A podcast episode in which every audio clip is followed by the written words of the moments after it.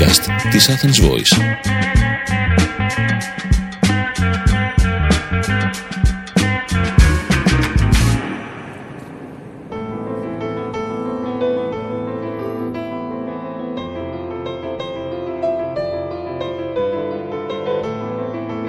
Ακούτε το podcast Μαρία Ευθυμίου «Η παγκόσμια ιστορία όπως τη διηγούμε στην εγγονή μου Δάφνη».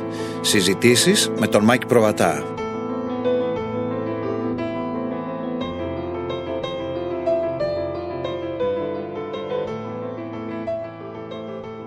Θα πρέπει να, να ίσως θα πρέπει εσείς να το κρίνετε να πείτε στη μικρή Δάφνη κάτι για την αρχή του χριστιανισμού ο χριστιανισμός τώρα που το βλέπετε 2.000 χρόνια μετά είναι η πιο επιδραστική θρησκεία μέχρι στιγμής Παγκοσμίως. Ναι, είναι. Είναι, ε, είναι γιατί ε, είχε την ε, τύχη η Ήπειρος στην οποία αναπτύχθηκε που δεν είναι η Ασία, γεννήθηκε στην Ασία. Αλλά η Ήπειρος του χριστιανισμού είναι η Ευρώπη. Ε, η Ευρώπη ε, μετά το 1500 εκτινάχθηκε και η εκτίναξη οφείλεται σε τρία-τέσσερα κράτη, η Δυτική Ευρώπη, αλλά και η Ανατολική. Ε, δηλαδή ποιες είναι οι χώρες οι οποίες κάναν τη διαφορά στην επέκταση του χριστιανισμού είναι αυτές οι οποίες ε, δημιούργησαν τεράστια παραρτήματα ή επεκτάσεις σε άλλες υπήρους.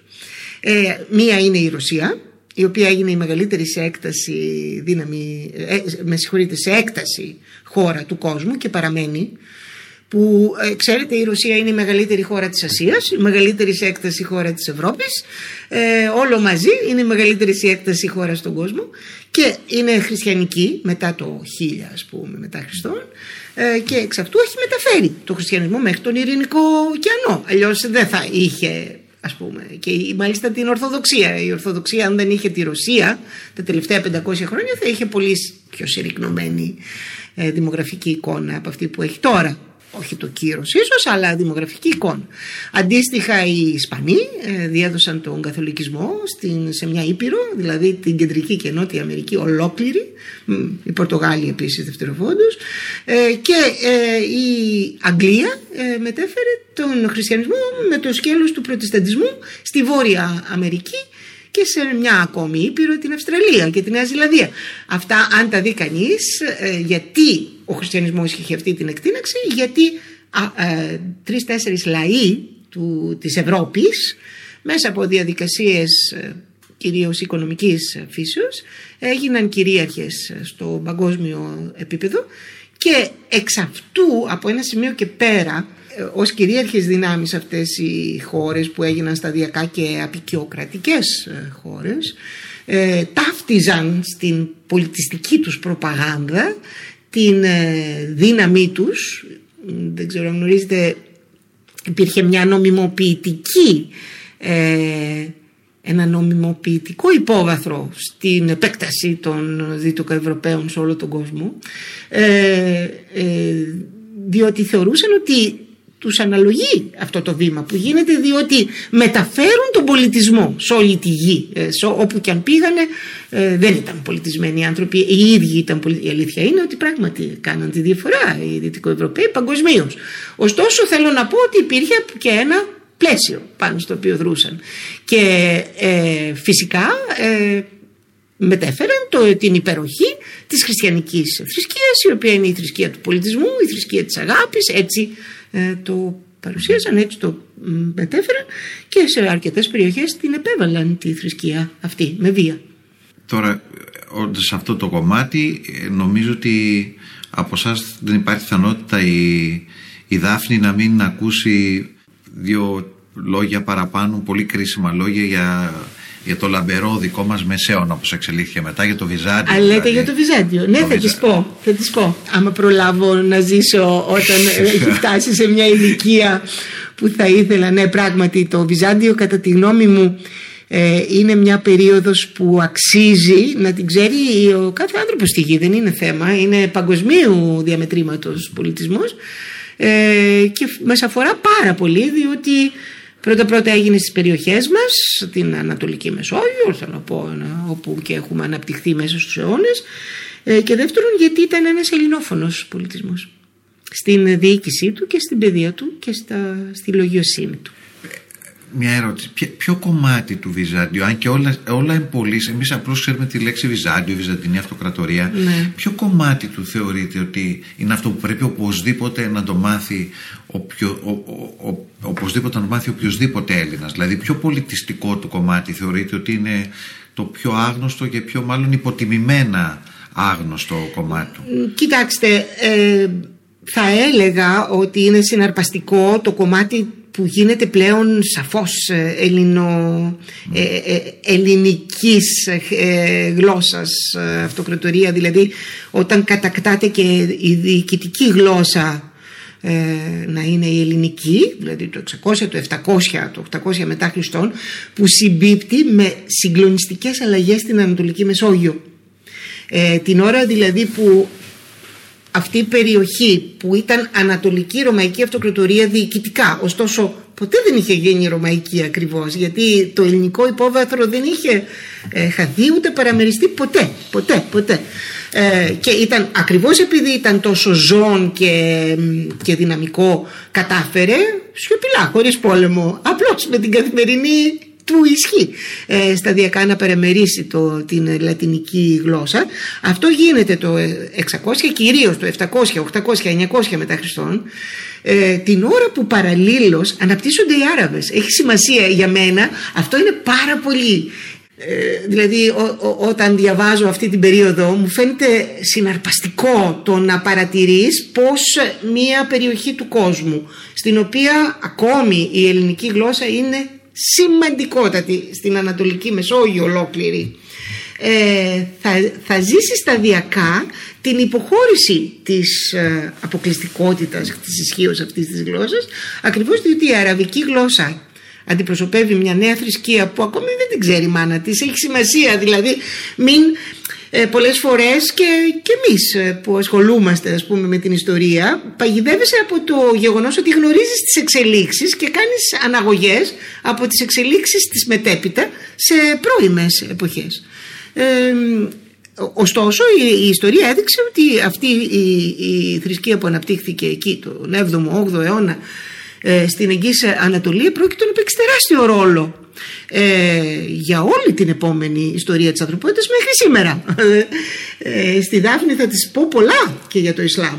Χρειάζεται να το ξέρει διότι ε, τώρα είναι νεογέννητο αλλά όταν θα αρχίσει να κατανοεί τον κόσμο σε 10-20 χρόνια από τώρα είναι πιθανόν το Ισλάμ να είναι η μεγαλύτερη θρησκεία στον κόσμο όχι πιθανόν, μάλλον βέβαια επομένως θα, έχει, θα ζει σε έναν κόσμο που θα υπάρχει αυτή η θρησκεία και είναι σημαντικό να τη γνωρίζει και να γνωρίζει την ιστορία της.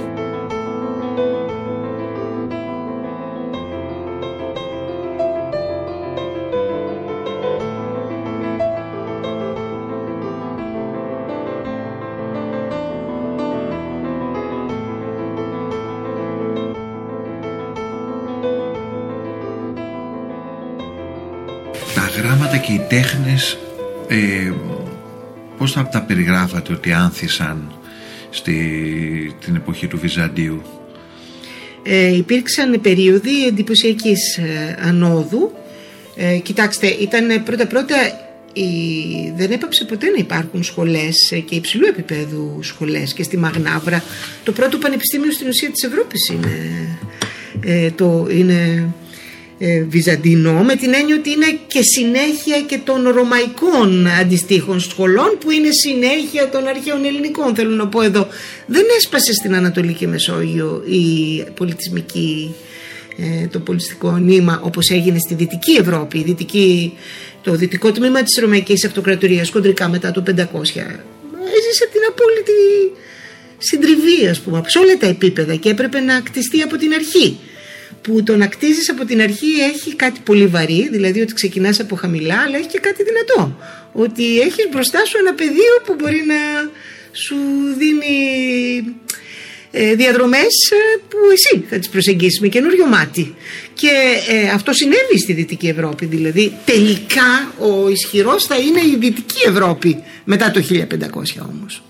Το Βυζάντιο άντεξε χίλια χρόνια ακόμη περισσότερο επιπλέον από ότι η Δυτική Ρωμαϊκή Αυτοκρατορία. Τι λέμε τώρα, εδώ είναι ένα καταπληκτικό ε, σημείο ας πούμε της ιστορίας Ανατολικής Μεσογείου και της δικιάς μας ιστορίας.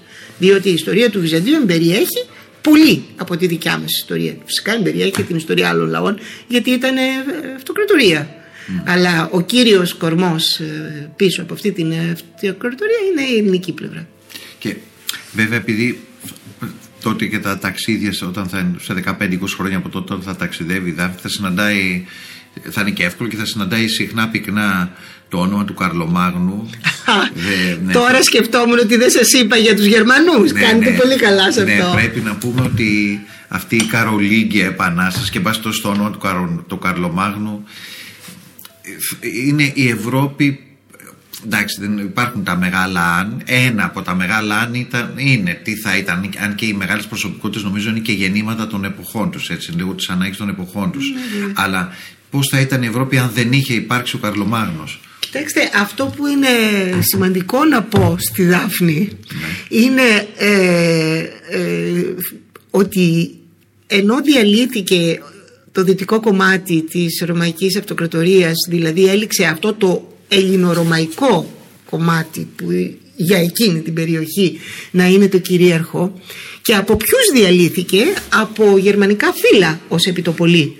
Ε, Λομβαρδούς, Βουργουνδούς, Σάξονες, Άγγλους, Ιούτους, Γότθους, Βυσιγότθους, Οστρογότθους, ε, Αλαμανούς, ε, πάμπολα γερμανικά φύλλα το οποίο ήταν ταυτόσιμα της απόλυτης βαρβαρότητας για τους Ρωμαίους και όλο τον, την Ευρώπη της εποχής ε, αυτοί διέλυσαν τη Ρωμαϊκή Αυτοκρατορία και έχει πολύ ενδιαφέρον ότι, την, ότι ξανάχτισαν την Ευρώπη. Δεν υπήρχε κανένα σχέδιο φυσικά. Προέκυψε μέσα από τις εξελίξεις ε, ότι η Ευρώπη που ζούμε σήμερα εμπεριέχει πολύ γερμανική βάση και μάλιστα η Δυτική Ευρώπη που είναι αυτή που καθόρισε τις εξελίξεις παγκοσμίως, διότι η Κεντρική και η Ανατολική Ευρώπη δεν είναι εκείνες που άλλαξαν τον κόσμο. Οι χώρες που άλλαξαν τον κόσμο είναι 4-5 χώρες, είναι δυτικές, δυτικοευρωπαϊκές και ε, στη βάση τους έχουν ισχυρό γερμανικό στοιχείο. Ε, να πω ας πούμε ότι όλη η Σκανδιναβία στην ουσία είναι γερμανική περιοχή.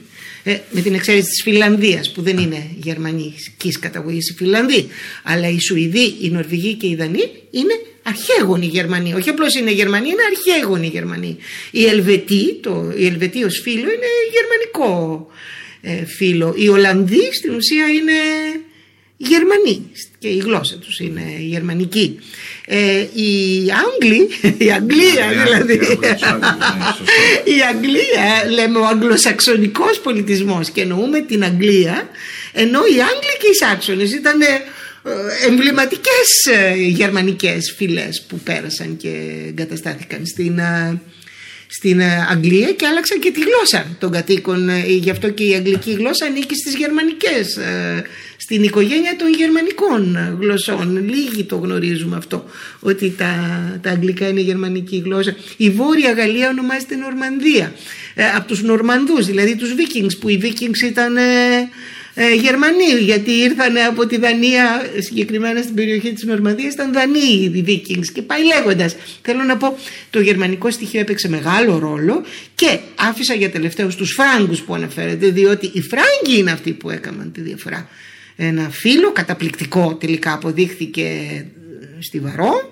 Δεν, ε, όλα αυτά θεωρούνταν ταυτόσημα της βαρβαρότητας στην αρχή τους αυτά τα φύλλα. Σταδιακά όμως άρχισαν να γίνονται φύλλα εγκατεστημένα και όλο και πιο προχωρημένα και σταδιακά.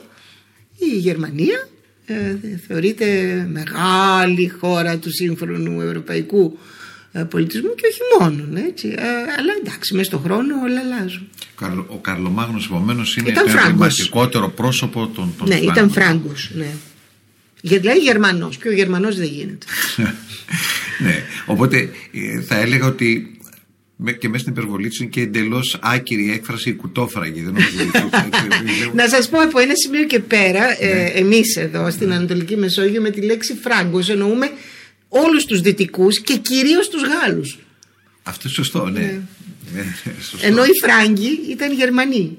Ε, αυτό προέρχεται ίσως και από το γεγονός ότι η, η Γαλλία ε, λέγεται το όνομά της ε, προέρχεται από το Φράγκος Ναι. και δημιουργεί μεγάλο μπέρδεμα διότι ε, France είναι από το Φράγκος αλλά οι Φράγκοι ήταν Γερμανοί. Μην το πείτε στους Γάλλους γιατί μπερδεύονται. Στεναχωριούνται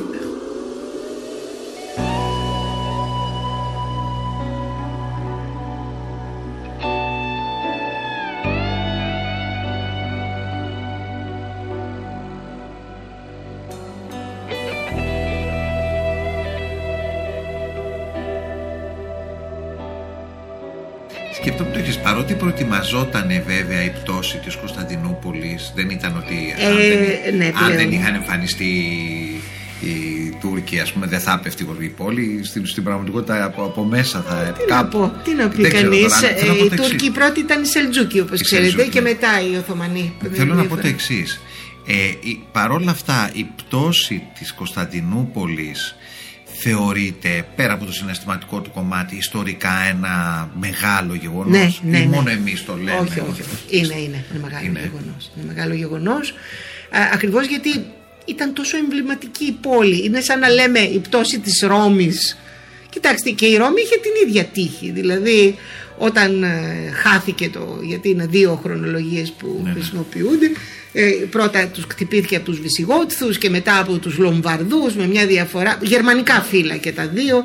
Ε, Κοιτάξτε, ήταν φανερό πλέον ότι πλησίαζαν οι εχθροί και θα, θα έπεφτε η Ρώμη. Αλλά το γεγονός ότι έπεσε η Ρώμη ε, δεν είναι, είναι τόσο σπουδαία πόλη ε, που σήμαινε πολύ περισσότερο από αυτό που ήταν, καταλάβατε, δηλαδή οι άνθρωποι. Λειτουργούμε με σύμβολα, λειτρου- λειτουργούμε και με άλλες παραμέτρους από τις ε, μόνο υπάρχουσες. Γι' αυτό είμαστε τόσο περίπλοκα όντα. Είμαστε και συναισθηματικά όντα, ζούμε με τις ανασφάλειες. Το πιο σημαντικό πράγμα είναι η αναζήτηση ασφάλειας, έχει σημασία.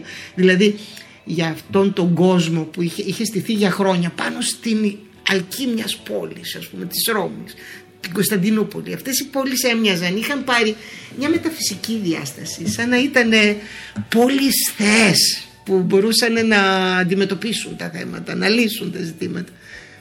Και αποδείχθηκε ότι ήταν ε, μια κατασκευή θνητών ανθρώπων όπως είμαστε όλοι ε, και έτσι όταν πέφτει μια πόλη σαν την Κωνσταντινούπολη αναμετρίασε με τη δικιά σου θνητότητα νιώθεις πιο φτωχός, πιο Ξέρετε, σκε- αδύναμος. Σωστό. Και θα, θα επανέλθω σε αυτό τώρα. Ε, Έκανα τον εξής συνειρμό. Ήρθα δηλαδή στη- την- το πρώτο έτος του 21ου αιώνα ότι με το που είδαμε να χτυπιόνται οι δίδυμοι πύργοι νιώσαμε ανασφάλεια όλοι γιατί στην πραγματικότητα τι χτυπήθηκε. Χτυπήθηκε το απόλυτο κέντρο. Δηλαδή, η δίδυμη πύργη, δηλαδή η Νέα Υόρκη θα ήταν και στην Ουάσιγκτον πιθανόν αν χτυπούσαν το Καπιτόλιο. Σωστά το και αυτά. σκεφτήκατε. Ότι Ήταν εκεί σωστός την- συνειρμός. Αν χτυπούσαν μια πόλη Προφανώς δεν μιλάω για τους ανθρώπους, για τους νεκρούς, μιλάω για το συμβολισμό, επειδή σε αυτόν αναφέρεστε. Αν χτυπούσαν μια πόλη στην Πενσιλβάνια, μια πόλη η, με, το- με τα αεροπλάνα, μια άλλη πόλη, θα σοκαριζόμασταν, αλλά η ανασφάλεια Ναι, προφανώς θα ήταν πολύ μικρότερη. Γι' αυτό και εκείνοι επέλεξαν τη Νέα Γι' αυτό, Υόρκη, αν μα δεν το γι' αυτό. συζητούμε, γιατί και το Συν Πεντάγωνο. Καπιτόλιο, γιατί ναι, αυτό. ακριβώς, ναι. Ε, πείτε μου κάτι, οι, οι Τούρκοι, καμιά φορά το λέω και θέλω να το θέσω σε εσάς αυτή τη, τη σκέψη, να μου πείτε πόσο λάθος είναι και πόσο αδόκιμη, γιατί αυτό περιμένω ότι θα ισχύσει. Λέω ότι αν δεν είχαν εμφανιστεί οι Οθωμανοί Τούρκοι στην περιοχή, πολιτισμικά θα χάναμε κάτι, πρόσθεσαν κάτι στη- στην περιοχή μας και το λέω πραγματικά σαν, σαν πραγματικό ιστορικό γεγονός δεν το λέω σε... Ναι. Κοιτάξτε να δείτε, οι Τούρκοι είναι φυλές των στεπών, ε, Ναι, από οπότε τη Μογγολία, τους από- καταγωγή από περιοχές έτσι, της κεντρικής ε, Ασίας και των στεπών, άνθρωποι οι οποίοι ζούσαν σε αυτό το κλίμα ας πούμε των ε, μετακινούμενων κτηνοτρόφων. Ναι, ναι. Ωστόσο, αυτές οι φυλές που χτύπησαν την, ε, όχι μόνο το Βυζάντιο και ε, έφτασαν στην ε, Εγγύης και Μέση Ανατολή, ε, και τους πήρε κάποιους αιώνες μετακινήσεων, ε, στην ουσία κα- ε, εγκαταστάθησαν αρχικά στο Αφγανιστάν, μετά φτάσαν στην Ινδία, στην Περσία, στην Περσία πολύ, ε, στην, α- σε αραβικές περιοχές. Και τι θέλω να πω με αυτό, αυτοί, επειδή ακριβώς ήταν ε, πολιτισμός ε, των κτηνοτρόφων, μετακινούμενων κτηνοτρόφων και πλέον εγκαταστάθηκαν σε γεωργικές αυτοκρατορίες, ε, που είναι μια τελείως άλλη ε, ε, συνθήκη ας πούμε ζωής και καθημερινότητας κτλ. πολύ πιο ισχυροί πολιτισμοί, δεν το συζητούμε. Οι γεωργικοί πολιτισμοί και πολιτισμοί χιλιάδων χρόνων, κάποιοι εξ αυτών όπως η Περσία, των Περσών, των Αράβων κτλ. Αυτοί ενσωμάτωσαν πολλά στοιχεία από τον περσικό πολιτισμό, από τον αραβικό πολιτισμό. Αφήστε δε που ενσωμάτωσαν και ανθρώπινο δυναμικό στο δικό τους. Ε, δηλαδή όταν χτυπούν οι Σελτζούκοι, οι Σελτζούκοι ξέρετε ήταν φιλοί το 1000, τον 11ο αιώνα. Οι Οθωμανοί δεν ήταν φιλοί, ήταν ένα, μια συγκροτημένη τουρκική κατάσταση από διάφορες φυλές, ε, μαζώματα ας πούμε διαφόρων φυλών. Έχει σημασία. Η Σελτζούκοι ήταν φιλοί, ήταν φιλοί ε, τουρκομανικοί. Αλλά είχε πάρα πολύ εμποτιστεί από τον ε, πολιτισμό της Εγγύης Ανατολής. Το ίδιο, η Οθωμανία ακόμη περισσότερο. Τι θέλω να πω με αυτό; Ότι η, η Οθωμανική Αυτοκρατορία δημιούργησε πολιτισμό. Είχε πίσω της τον, την αλκή της Τέπας και στοιχεία πολύ δυναμικών πολιτισμών όπως ήταν οι περσικές και οι αραβικές πλευρές του Ισλάμ διότι αυτό έπαιξε ρόλο επειδή αυτοί ε, σταδιακά μετακινούμενοι προς τα, ανατολικό, τα, προς τα δυτικότερα και αναμειγνιόμενοι με τέτοιους πολιτισμούς γνώρισαν το Ισλάμ, εγκατέλειψαν τη θρησκεία τους που, των στεπών που ήταν ε, θρησκεία των ε, στοιχείων της φύσεως και ε, εξ αυτού αναμίχθηκαν πολύ πιο δυναμικά με τους ντόπιους πληθυσμούς.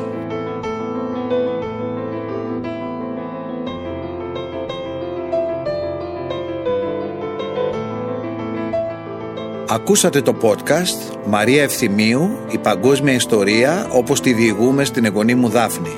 Συζητήσεις με τον Μάκη Προβατά. Ήταν ένα podcast από την Athens Voice. Μπορείτε να ακούσετε τα podcast της Athens Voice στο athensvoice.gr και στο Spotify, στο Apple Podcast και το Google Play Music.